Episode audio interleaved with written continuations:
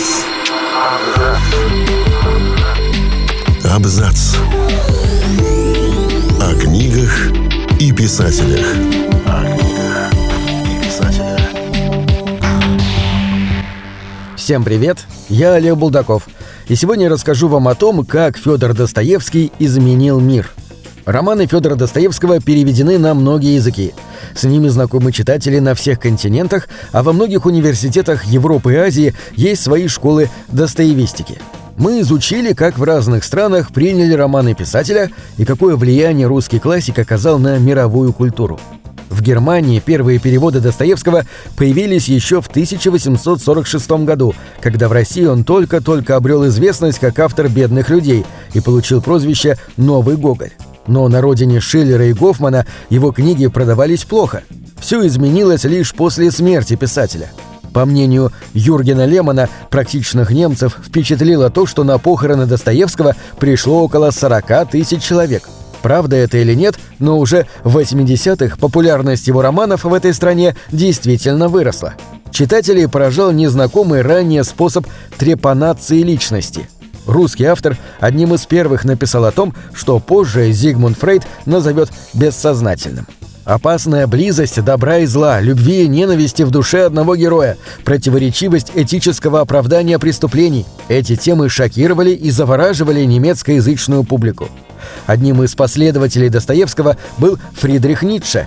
Именно у русского классика философ позаимствовал идею бога-человека или сверхчеловека. В его произведениях увидел то, на что способны люди из низов.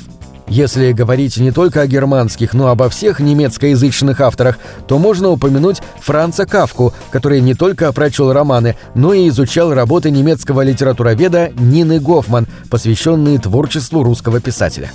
Во Франции романы Достоевского тоже начали переводить довольно рано, еще при жизни автора. Однако там они встретили мощное читательское сопротивление.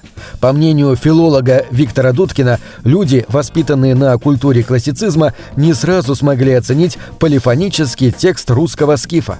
Одним из первых защитников Достоевского был дипломат и писатель-путешественник Мельхиор де Вогюэ – Слова, которые вы читаете на бумаге, кажутся написанными не в длину, а в глубину, говорил он о бедных людях. Но Вогюэ, хоть и смог по достоинству оценить творчество Достоевского, был напуган величиной этого чудовища. И даже в начале 20 века, когда французы уже были готовы к восприятию новых романных форм, он отодвигал русского классика на некое неопределенное будущее. Андре Жид сделал для популяризации Достоевского в своей стране несравненно больше, написав несколько эссе и книг, посвященных его творчеству. Впрочем, в будущем французы, привыкшие к понятным героям, по-прежнему воспринимали психологизм Достоевского как нечто чуждое. Как, например, Алёша Карамазов мог стать великим грешником. Как оценивать Раскольникова и его теории – можно ли навешать ярлыки антагонистов и протагонистов на персонажа идиота? Русского писателя обвиняли в разрушении классического романа, но все больше вчитывались в его произведения на волне интереса к модернизму. Постепенно французская интеллигенция полюбила даже подростка, которого изначально считала литературной дешевкой. И все же главной книгой Достоевского во Франции стали «Бесы». Особый интерес к ней проснулся в 1917 году, когда французы начали искать объяснение русской революции. Автор тут же приобрел статус пророка, а роман оказался в топах продаж. Высокую оценку тексту дал Жан-Поль Сартер, который положительно отозвался о внутренней организации романа, долго считавшейся нагромождением фактов и сюжетных линий. Но главным и самым благодарным французским критиком Достоевского стал Альбер Камю – я встретил это произведение в 20 лет, и потрясение, которое я получил, длится до сих пор, спустя 20 других лет», — писал он. Именно к бесам обращался Камю при работе над мифом о Сизифе и повестью-исповедью «Падение». Себя самого писатель отчасти ассоциировал с инженером Кирилловым, одним из персонажей романа. Китайские читатели впервые узнали о произведениях Достоевского только в 1920-х годах, да и то через двойной перевод. Рассказы и повести писателя адаптировали с английского языка. В 30-х были опубликованы «Бесы», «Униженные и оскорбленные», «Идиот», «Записки из мертвого дома» и другие романы.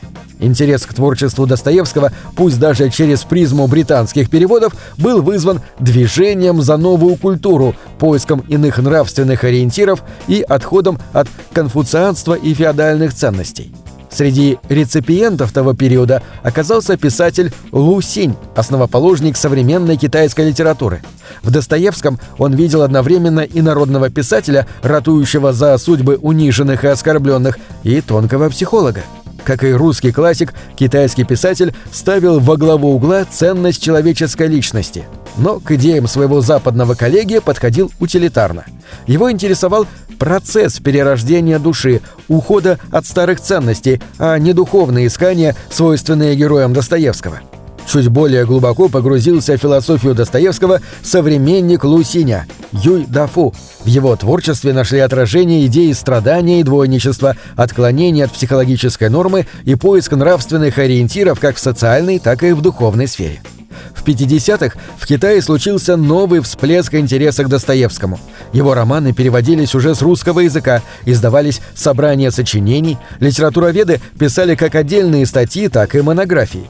В последующие десятилетия Достоевский, как автор-богоискатель и русский дворянин, оказался едва ли не под запретом в Китайской Народной Республике. Вновь о нем вспомнили только в 80-х. На волне популярности переизданий научных статей им заинтересовались многие современные китайские писатели. Среди них и Нобелевский лауреат Мо Янь, который признавался в любви к творчеству русского автора. Как и в Европе, в США книги Достоевского переводили еще в XIX веке. Но и тут он опередил свое время, и на его идеи откликнулись только авторы следующего поколения. Одним из первых, кто переосмыслил творчество русского мастера в своих произведениях, был Теодор Драйзер. Психологизм героев Драйзера отличается от того, что знали и чувствовали герои Достоевского, но авторов роднит интерес к криминальным хроникам и желание понять, почему люди шли на те или иные поступки.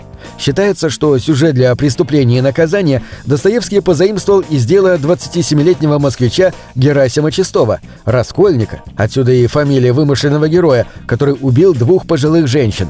А Драйзер писал свою американскую трагедию, ориентируясь на криминальные новости и судебные процессы. Оба автора стремились не только сделать свои романы увлекательными с сюжетной точки зрения, но и описать обстоятельства и социальную среду, подтолкнувшую убийцу к преступлению. Ну а еще одним ярким автором первой половины 20 века, чьи произведения включают в себя отсылки к Достоевскому, стал Уильям Фолкнер. Известно, что в библиотеке Фолкнера хранилось несколько переводов таких романов, как «Бесы», «Преступление и наказание», «Идиот» и «Братья Карамазовы». У русского классика американский мастер учился изображению внутреннего конфликта человека, описанию общества в эпоху прошедших и грядущих перемен – как и Достоевского, Фолкнера волновали вопросы предела человеческой нравственности и поиска истины среди множества философских теорий и идей. В США пик интереса к Достоевскому пришелся на послевоенное двадцатилетие. Одними из его ярчайших реципиентов, поклонников и даже оппонентов стали битники. Для писателей этого поколения Достоевский был воплощением всего русского, того, что они противопоставляли сытой и скучной жизни американского общества. Именно с его романами они связывали идею обновления и появления нового человека. На этом все. Читайте хорошие книги.